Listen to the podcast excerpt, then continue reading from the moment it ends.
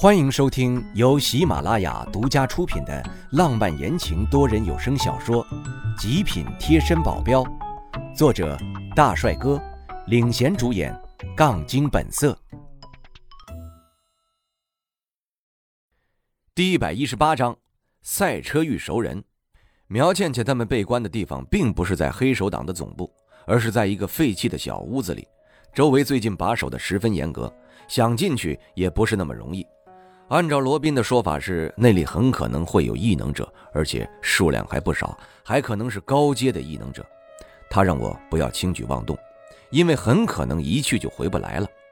黑手党对于苗倩倩他们可以仁慈，但是因为他们是普通人，构不成大威胁。如果我被抓了，而我是个异能者，他们绝对不会手下留情。不仅如此，还很有可能拖累苗倩倩他们。这就让我纠结了。还是回去跟张金正商量一下吧。可是没想到跟他一商量，他马上就跟我说：“既然罗宾他们家族愿意管这件事，就让他们去吧。他们说了一个星期之内能把人救出来，那就能救出来。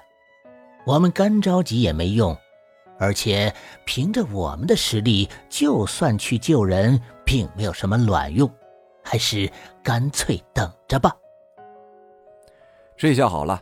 白跟他商量了，他还帮着罗宾他们劝我不要轻举妄动，怎么有了一种我白来 M 国的感觉了？他还故意想让我分心，大晚上居然带着我去浪，跟着一起来的人还有那个妖艳的女人。一出来之后，他完全就跟那个妖艳的女人在一旁暧昧，就当我不存在一样。而张金正带我来的这个地方，居然是一个黑市赛车场。这种地方虽然说是黑市赛车场，其实很光明正大的开在山脚下。这个在国内是很难见到的，只有 M 国这样的地方才可能这么的光明正大。我们来的时候正好有一队人在比赛，看着那车标的跟甩出去一样，我的心情也跟着激动起来。之前就说要练车，可一直都没有时间。现在看着他们这样赛车，我都有种蠢蠢欲动的感觉。可是我连方向盘都不会控制，更别说去赛车了。终于一盘下来，所有人都在尖叫。那气氛连我都忍不住想要叫出声来，还好我忍住了。车上的人下来，我发现他们并不是一个人，他们副驾驶上还有一个人，全部都几乎暴露的，就穿了个比基尼一样的美女。对他们来说或许是美女，但我看他们的胸就要冲破罩罩弹出来了，这一看就是假胸好吗？像这种是纯自然的，我才不信呢，指不定里面全是硅胶，看着就想吐。他们怎么还有欲望去抓这样的胸呢？这不是重点，重点是下一盘的比赛马上就要开始了。这个好像是不限人数的，想上就上。我见张金正把我们来的时候那辆车上的司机给拉了下来，然后自己坐了上去，把车开到了起跑线的地方。不是吧？他要赛车？别逗我了，他会开车吗？他还把车窗摇下来对我招手，他这什么意思啊？想让我过去？本来是不想搭理的。但是还是没忍住内心的激动，走了过去。他歪着身子帮我把副驾驶的门打开，让我坐上去。周围不少人朝我们这边投过来奇怪的目光，这不能怪他们，毕竟其他人的副驾驶上都是美女，而张金正的副驾驶是我坐上去。在我迟疑的时候，张金正出声了：“你到底上不上来呀？你不上来，这比赛就要开始了。你难道怕了不成？”他斜着眼睛笑。我气不打一处来，虽然知道这是激将法，但我还是坐上去了，因为我也想体验一把赛车的感觉。虽然不是我在开车，裁判一声令下，所有的车噌的一下子就开了出去。我的心里有点担心，我所坐的这个车子怎么说也不是专门用来赛车的。我看别人的车多多少少都经过了一定改装，可能就是专门用来赛车的。张金正他能把握的好吗？他出事不要紧的。主要是我也在这车上啊，本来车子开动是要时间的，怎么车子一到张金正的手里，就仅仅两秒钟的功夫就飙到了最快的速度？对我来说这已经够刺激了，但是往前一看，几乎我们就要掉在最后了。这群人都是什么人呐？这里的赛道我不知道是什么样的，只能边往前边看，时不时的我提醒一下张金正，哪里有石头挡住了，哪里要转弯，前面都是一些小弯，没有多大讲究就绕过去了，马上前面就是一个大弯了。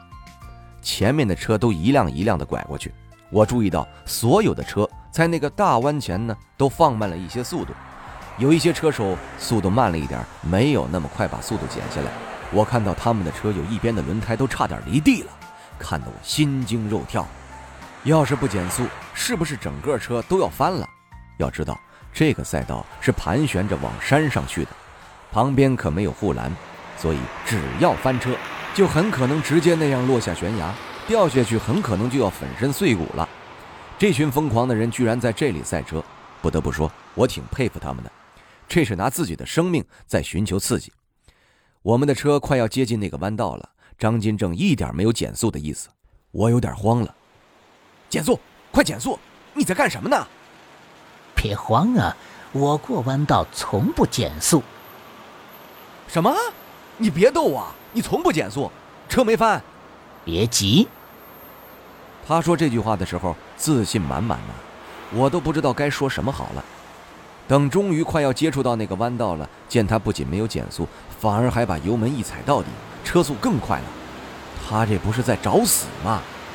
我把身子整个都提起来了，以防万一，等下出事的时候可以做好准备逃离这里。这个疯子简直了，我可不想因为他的一时冲动而赔了自己的性命，太不划算了。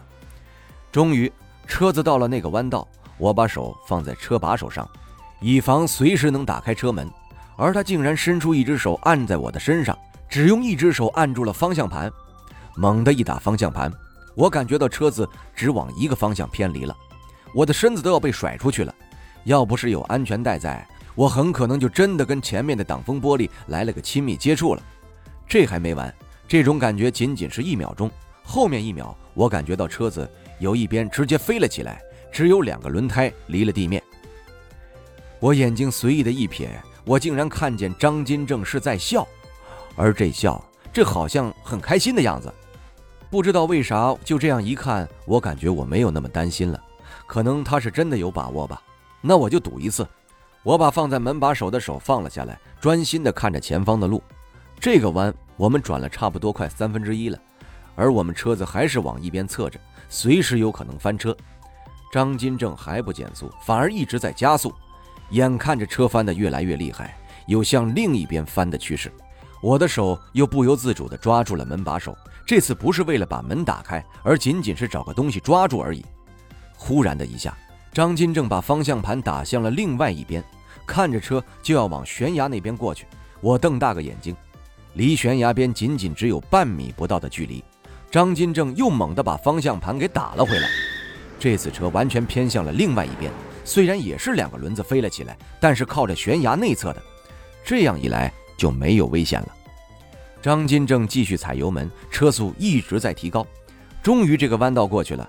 就在过弯道的最后一刻，我们超过了前面的两辆车，简直是惊心动魄呀！这波未尽，又来一波，还没有一会儿的功夫，又来了个大弯道。这张金正还是跟之前一样的飙车，虽然已经有过一次的经历了，可我还是忍不住把心提了起来。最后这个弯道，我们又超过了一辆车，前面就只剩下两辆车了。按照张金正这个速度，很快我们就会追上前面那一辆车，因为前面还有一个弯道。果然，不出我的所料，通过这个弯道之后，我们前面只剩下一辆车了。但是我扫视了一下前方，前方应该是没有弯道了，只能直线行驶了。然后到了终点，也就是起点。这一下看张金正要怎么追，他这车子就算要加到最快的速度，也追不上前面那辆车呀。果然，最后还是没能追上，仅仅就差了半个车身的距离。但张金正这个技术也不是吹的，如果换一辆更好的车，肯定能追上。我不禁对他有点惋惜。他下车也是呸了一声，周围一片欢呼，而欢呼声对的却是我们前面那辆车。我看着那辆车门打开，从驾驶位和副驾驶位分别下来一个人，居然两个都是男的，而且背影有点眼熟。他们转过身来。我看清楚他们的脸，居然是佘代虫和赖飞，他们怎么会在这儿？我看到的第一反应也是很惊讶。张金正诡异地看着我们三个说：“你们认识？我第一个反应就是冷冷的说了句：“不认识。”现在说什么也不能让赖飞、佘代虫知道我和张金正在一起。他们不能查我的身份，但是能查张金正的身份。一查就知道他是青虎帮的帮主，很有可能会间接的怀疑我的身份。也不能让张金正知道赖飞和佘代虫的身份。如果张金正知道的话，肯定就会认为我现在在为国家卖命，那还会跟我合作吗？这不是明摆着事儿吗？所以现在说什么也不能让他们三个在一起。后面没有我们什么事儿，我就赶紧拉着张金正走了，说这里没有什么好看的。虽然这会引起他的怀疑，但总比让他们三个碰面的好。而赖飞和佘代虫本来想跟过来着。但是他们也是刚刚的第一名，所有人都围着他们，他们想追也追不了。回去的路上，张金正还问我他俩是谁，我就很直白的一句给他堵了回去。怎么，我的私事你也要问吗？听众朋友，本集已播讲完毕，感谢您的收听。